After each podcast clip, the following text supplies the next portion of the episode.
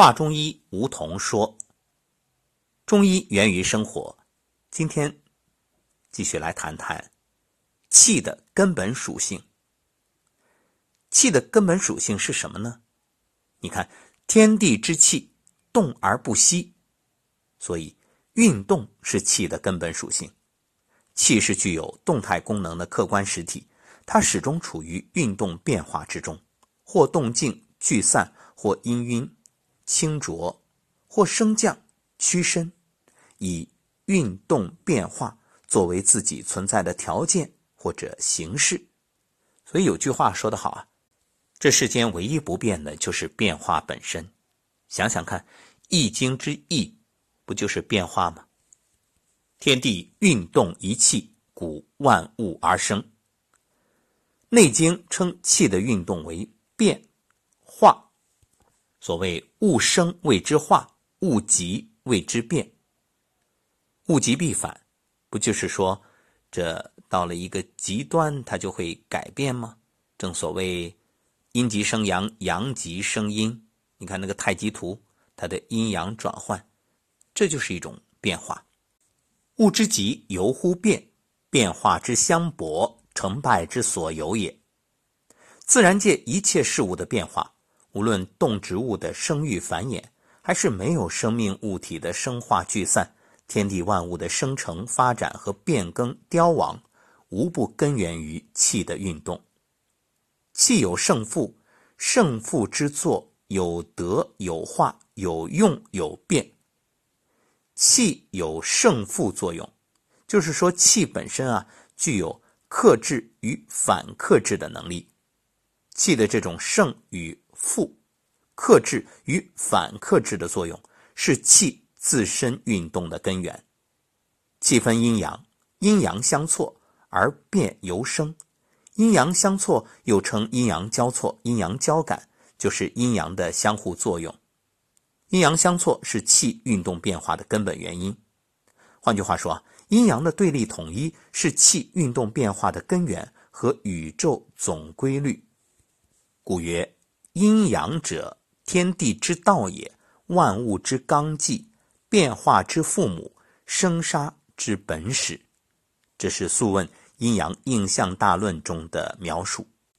气的阴阳对立统一运动，表现为天地上下升降出入、动静聚散、清浊的相互交感，这是气运动的具体表现形式。《内经》呢，以升降出入四字概括，故曰：气之升降，天地之更用也。升以而降，降者为天；降以而升，升者为地。天气下降，气流于地；地气上升，气腾于天。高下相招，升降相因，而变作矣。出入肺，则神机化灭；升降息，则气力孤微。故非出入，则无以生长壮老矣；非升降，则无以生长化收藏。气是构成宇宙的物质基础，气聚而成形，散而为气。形和气是物质存在的基本形式，而形和气的相互转化，则是物质运动的基本形式。物之生由乎化，化为气之化。即气化，形气之间的相互转化，就是气化作用的具体表现。气生形，形归气；气聚则形生，气散则形亡。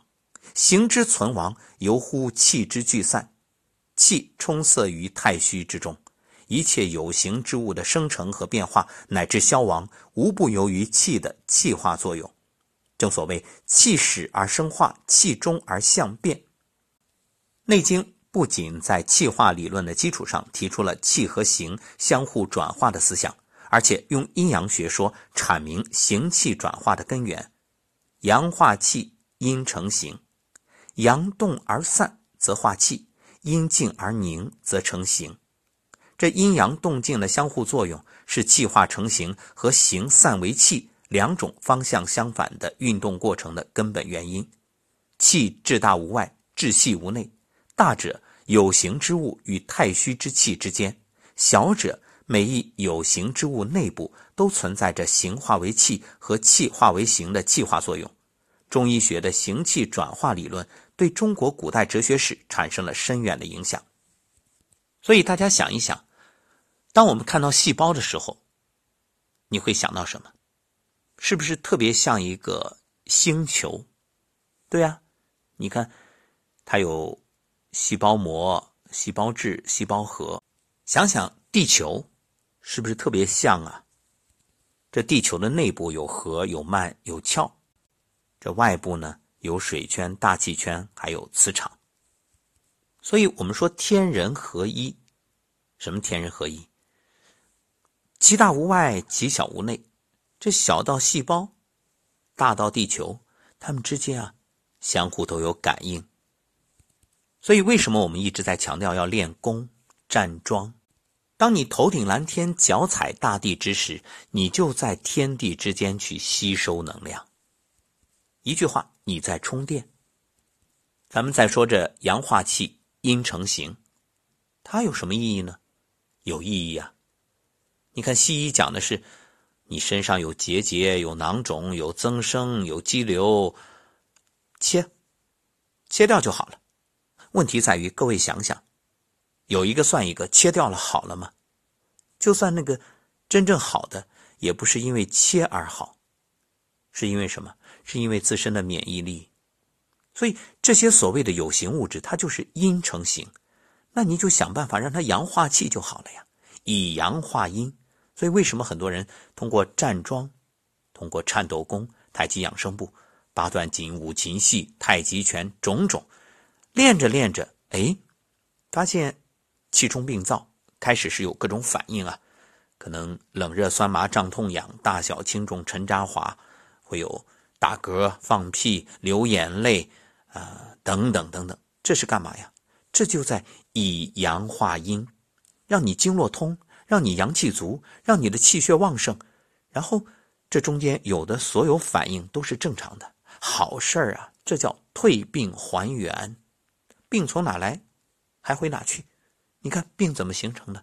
我们说几个步骤啊，先是要虚啊，虚则寒，寒则湿，湿则凝，凝则瘀，瘀则堵，堵则流，流则癌。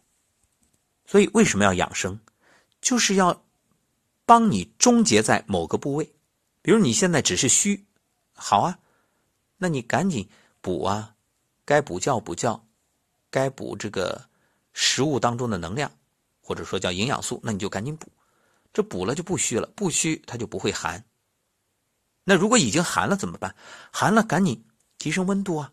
为什么说一流清水鼻涕啊，一喷嚏赶紧喝姜汤？哎，这是给你补阳、补热量。还有你包括艾灸啊，嗯，这个手搓热去搓大椎啊，都是这样啊。这温度一上来，自然就不寒了。你会发现有点疲惫，有点累，那就是虚啊。由寒退回到了虚，这是好事啊。所以你看，很多人调理身体过程当中会特别困，特别困，那你就睡啊。睡的过程当中，身体就在修复啊。那你说我现在已经到了最后一个步骤，到癌了，那还有机会吗？有，上天有好生之德，有机会。但问题在于，很多人面临这个机会的时候，依然选择的是。放疗、化疗、手术啊，折腾啊，那你身体阳气殆尽，最后神仙也救不了。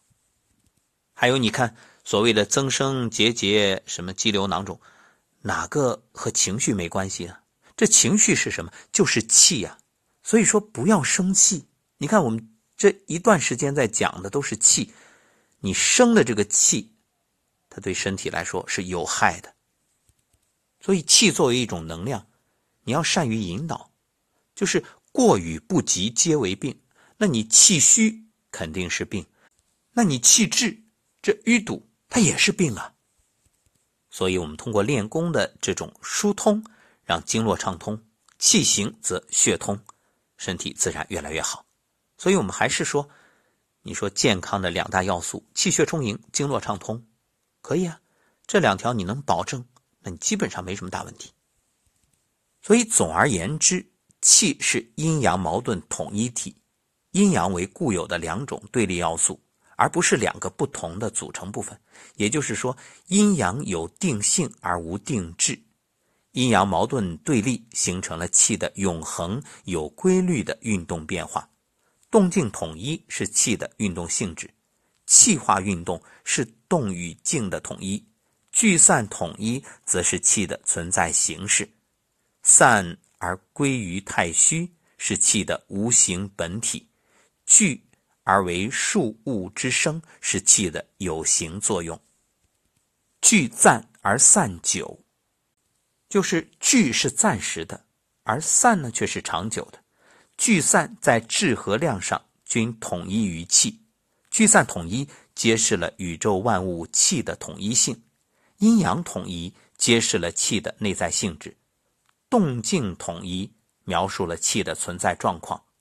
那聚散统一呢，则规定着气的存在形式。当你明白了这些，你还会生气吗？心平气和乃健康的重要标志，也是养生的重要方法。所以不偏不倚，以中为度，面带微笑，眉心舒展。愿各位今天有一份好心情，能够养好你的这个气。